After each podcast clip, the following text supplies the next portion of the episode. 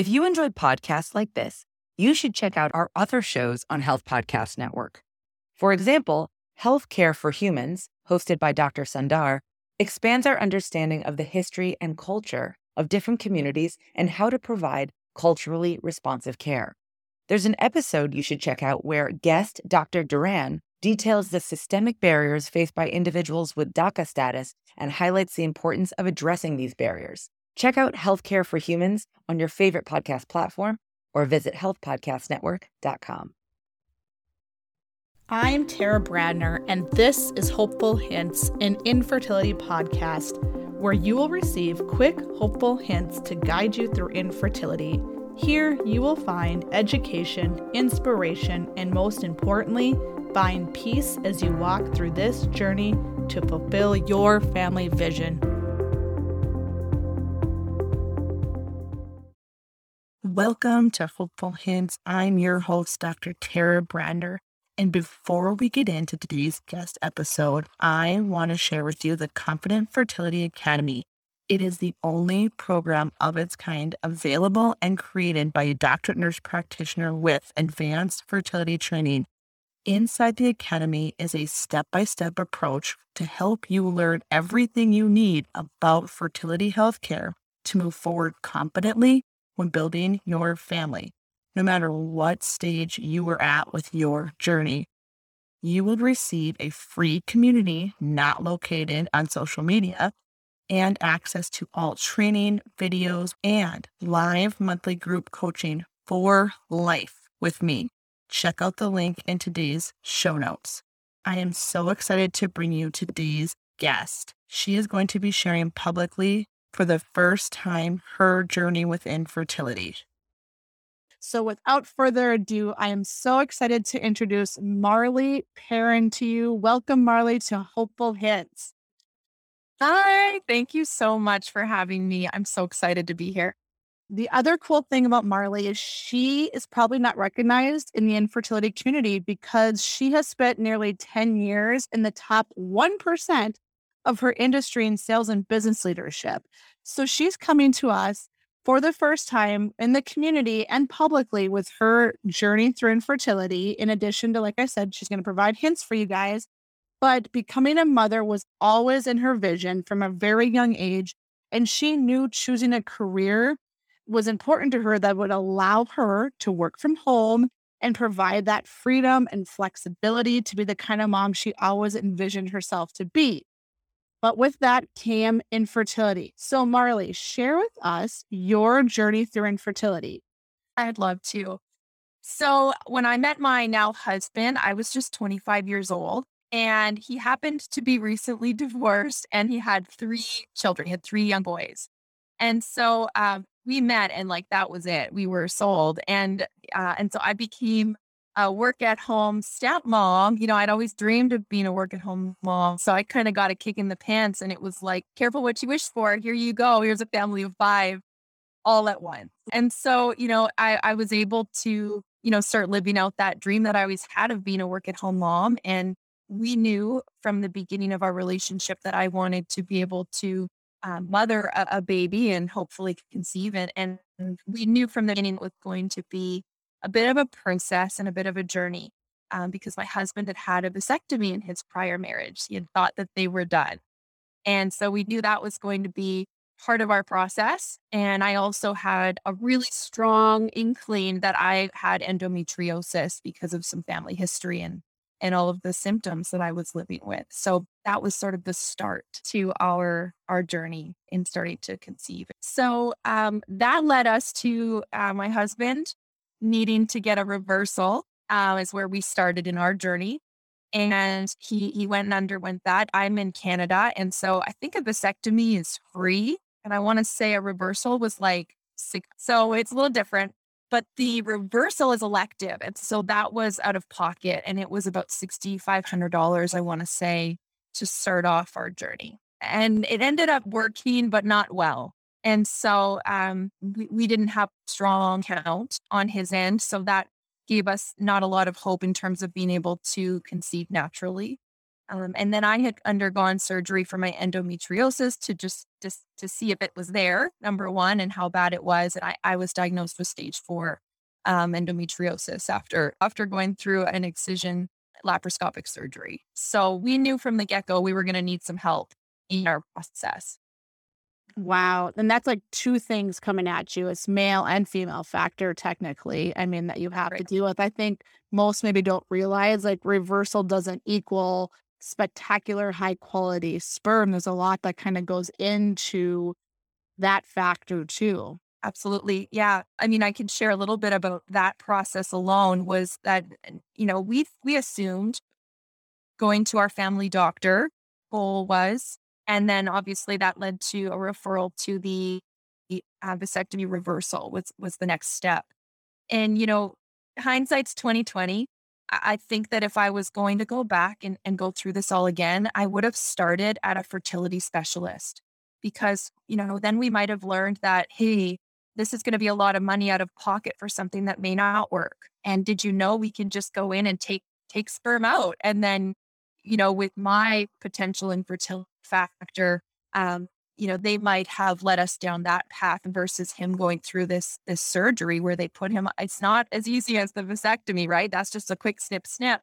This was a full on. He was put under eh, underwent surgery, right? So um, that that was a little bit of a hindsight um, that we you know, if we could do it again, we might we might start with a fertility specialist. Um, and, and then second of all, when we went after his surgery to to find out if, if it worked or not, so they did a sperm sample. Their answer to us was that yes, there was lots of sperm when we checked that yes, it did work. There was sperm and there was lots. Those were their words. And so when we went to our fertility specialist um, after I had undergone my surgery and my diagnosis, and we were finally at the clinic and they did their own test. They said, I don't know where they got those answers from because he had count of, I think it was 200,000. And I think they said he should have 15 million. I want to say wow. the numbers. So we were given some false information or some, a mistake. I'm not sure. Um, but definitely if I could go back, I would go to the people that specialize in this and and not going through our general practitioner. Absolutely. I think that's a good takeaway overall. And I think that is a good segue. Your first hopeful hint right off the bat learn to advocate for yourself.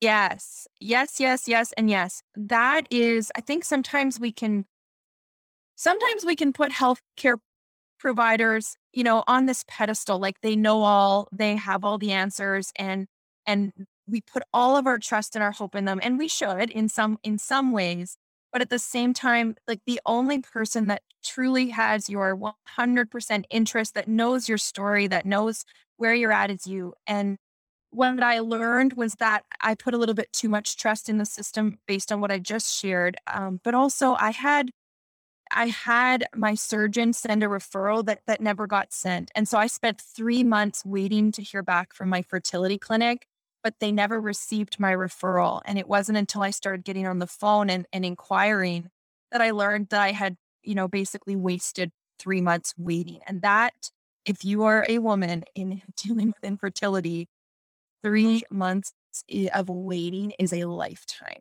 especially, you know, when emotions are already high. It, it was heartbreaking to know that we had lost that time. Um, you know, and, and now that I'm on the other end of it, it feels like, okay, it was three months. But in that time, that was the end of the world. And so you're just, it was years. It was, oh, it was heartbreaking. I was, I was so lost over it. And, and so then I, I started and since then in, in all of my healthcare journey, um, I strongly advocate for myself. So I, if I'm getting a referral, I'm asking, when do you think that referral will be received? And they'll say, oh, a week. And I say, great. And I put it in my calendar and I call that other end and I say, Did you receive my referral? I just wanted to make sure that it came through and when I can expect to hear from you. And then I put that date in my calendar and I'm constantly in follow up mode, um, taking back the control over my health, health and my journey so that I'm not relying on people because at the end of the day, these are just people um, doing about doing their best and no one is intentionally making mistakes, but you know, it, it's something that we can take some control back over. And, and that feels really good to feel in control of that. I love that. You guys, there's no such thing as bothering or annoying or asking too many questions. No, no, no, no, no. Like remove that. That is your right. That is what, and it's unfortunate that like you have to do that, you know, and do all of this, but that's the reality. Like you said, it's people, you know, and, and things get missed and there's no three months is three months too long. Like you said, it should have been three weeks at the max, you know, that you should have received that. And so just to reassure the listeners that you have that right and you can be asking and inquiring and all of the things. Just just know that you're not bothering, you're not you're not annoying. It's okay for you to be doing those things. Absolutely. Yeah. And I also keep in my notes app on my phone because I always have my phone near me or on me. I keep a list of questions that come up as they come up into my mind. I write them down and, and, I make sure that I bring that list with me to my appointments so that I don't leave there going, oh, I forgot to ask this or I didn't ask that. Because especially when it's in infertility, it's so highly emotional that leaving there without an answer can can really make or break your mindset, right? Like it can really, really eat you up and, and take over too much of your mental space that if you had just written it down and, and, taken that time, know that that time with your healthcare provider is your time. And so they're going to answer your questions if you can remember to ask ask them. 100%. I'm a huge advocate for that too. Like ask those questions. Do not leave until it's answered. Or if you think of it later on, I don't care if it's midnight, you send that question in your portal or make the phone call, leave a voicemail. Clearly, they're not going to answer at midnight. So it's okay for you to call at midnight and you're not waking them. It's in the office. So love that. Yeah. That is so good. Let's shift it right over because it's flowing. Your mindset matters. Hopeful hit number two. Okay. So this one, this one I have to I don't have to. I really want to tread lightly in how I explain this one because this one is so emotional for women that are going through this process. Um, and it's something that I personally, I mean, we all we all navigate this. It's it's that when someone you know makes their announcement, um, or someone you see on Facebook or on your social media, it's that their time has come, and you're sitting there still feeling you know, so lost in your own journey and and that can feel really frustrating. Um, the word jealousy comes up, but it really isn't jealousy. It's so much deeper than that. And so I just wanted to share how I chose to navigate that part of this process because I think it's something that we all have to learn to navigate in this because it's inevitable. And so in in my prooms and and I want to preface by just saying like no matter where you fall in what I'm going to share, like it's okay. Forgive yourself, right? Like if you're in hurt and you're in mad and frustrated and and you can't be positive or happy for someone, just forgive yourself. I just hope that something that I share in this, because this is the one like I might cry while talking about it. That's okay. It's just, it's I just hope that I can help somebody in some small way to navigate this because I know I've been I've been in business for 10 years as an entrepreneur. Mindset is everything. And I think in healthcare we know that your mindset can affect your like physiological health too. And so um when I was going through my journey my cousin had announced after they had a little bit of an infertility journey themselves and they announced that they were pregnant. And I remember feeling like that feeling, that ugh feeling and I really sat on it for a bit because I was so happy for her that she that her time her time came. I was so happy for her because I thought I can't have these negative feelings towards her. Like her time came and I'm I know she's so happy, right? And she deserves to have some happiness from me. And I said to my husband, I think how I feel is I'm really happy for her, but I can't be happy for her. So what that looked like for me was I don't think I can send her a text to say congratulations because I don't mean it. Right. And I don't think I can go to a family dinner this week. Um, maybe at all. You know, maybe next week I'll feel different, but for now, I'm going to give myself permission to not put myself in that position. But I'm going to choose that I'm not mad at her. I'm not feeling anything negative toward her. I'm going to choose to set my intention around this scenario is that I am so happy that her time has come. And her journey has nothing to do with mine. And so it, it's not fair for me to take my feelings and apply them to her journey because they're just totally separate scenarios. I just happen to be navigating this thing that feels really hard and it feels really personal to hear someone else's, you know, time has come before mine. And so that was so freeing to go into that with that mindset of I can't be happy. I'm happy for her, but I can't be happy for her. And so it allowed me to put my mindset first. So if showing up to that shower isn't going to serve me today, then I'm not going to do it. But but maybe I'm not going to close that off to myself. Maybe that day I'm going to feel really good and I'm going to maybe show up, or maybe I'll just go for a little bit and say hello and say, I got to run. And so I just gave myself permission to let it look like what it looked like, but to choose happiness and choose to be happy for her. And that when my time comes, I hope that someone else can choose that same mindset and that I'm not a cause of hurt to someone else because they're choosing to take back control of those feelings. And so again, I know, oh uh good. So, so good.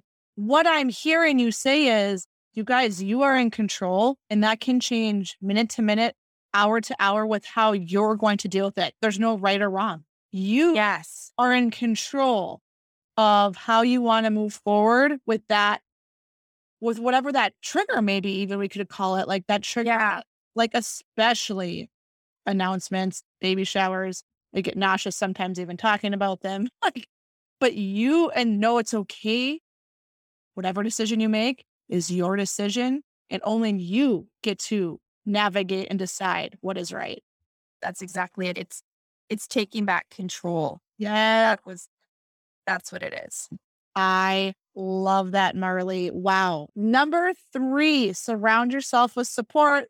So, um, surround yourself with support. What that means to me is that it doesn't mean like tell everybody or have a community necessarily. It just means like, what does support look like for you? What would feel good for you? For me, I didn't want to share our journey publicly. Um, and honestly, this is definitely a part of my journey I've never shared is that we have, I have three stepsons as I shared. And so I didn't know how much or how little I wanted to share with them. And then being that they live half time with us and half time in another home, I didn't know if they would, you know, blah because they're little boys and they'd be excited maybe or or I don't know. And then you just now you've lost control over who knows and who doesn't know. Um, and so I just really wanted to keep it as close to me and my husband as I could in that time. Um, and I also wanted to be able to share it with with them when it felt right you know, when it felt when it when I felt ready. And so um, we chose not to share with a lot of people. What I did find in terms of support was my my husband, of course, was a big supporter for for me going through this. And I mean, he was going through it too. It was just a lot more emotionally challenging for me, I would say, in our journey. He he didn't have those same feelings of brokenness, maybe, or you know, I, I felt broken. I felt worried that it was me. There's something wrong with me. He knew that he could make children. He knew that his infertility was like medically made, we'll say, from his vasectomy. And so, you know, it, having him support me through that was huge and telling him what I needed from him in that time, being really communicative and what I needed from him to support me was really important. I chose to find some online communities where I felt a little bit more anonymous. So, Facebook groups, I found some. And, and then I, I didn't share with friends and family. I wanted to keep it to me because for me, I knew that talking about it with more people and then having more opinions or more questions was going to feel like I had, I, I like to feel in control. So I would have felt that I had lost that level of control over my my process. And so I didn't share after when I when I was fortunate enough that I became pregnant, I had some women in my community that had heard through the grapevine that I had gone through IVF. And they reached out to me really respectfully, just saying, Hey, I heard you went through this. Are you open to a conversation? Because I'm just going through it myself. And so I was able to be that light for someone. We grabbed coffee, just shared, you know, what what we went through. They shared what they went through. I shared what I did. And just having somebody who gets it. There's nobody that gets it the same as someone that's been through it. And so being able to be that person for someone felt really good. And that's honestly what also inspired me to want to share it more publicly.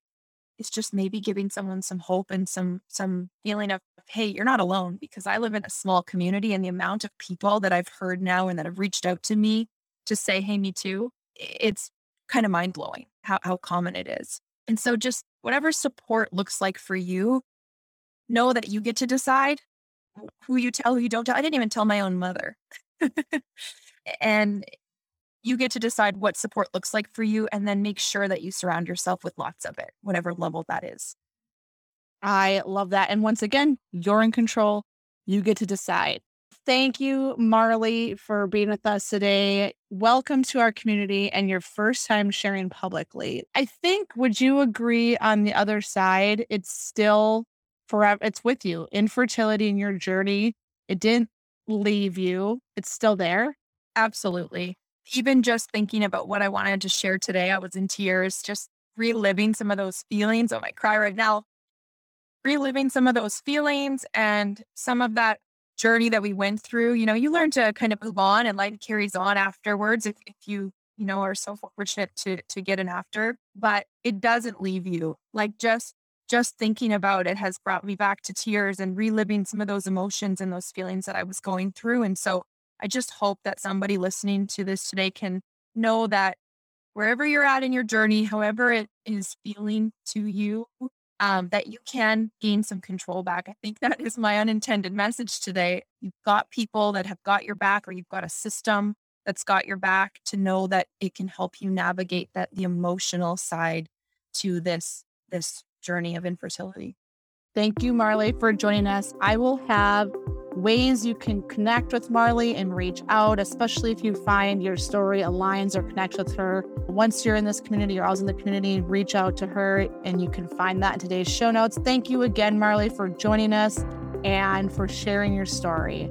Thank you so much for having me. I'm so grateful to be able to have shared it with you. If you enjoyed podcasts like this, you should check out our other shows on Health Podcast Network. For example, Healthcare for Humans, hosted by Dr. Sundar, expands our understanding of the history and culture of different communities and how to provide culturally responsive care. There's an episode you should check out where guest Dr. Duran details the systemic barriers faced by individuals with DACA status and highlights the importance of addressing these barriers. Check out Healthcare for Humans on your favorite podcast platform or visit healthpodcastnetwork.com.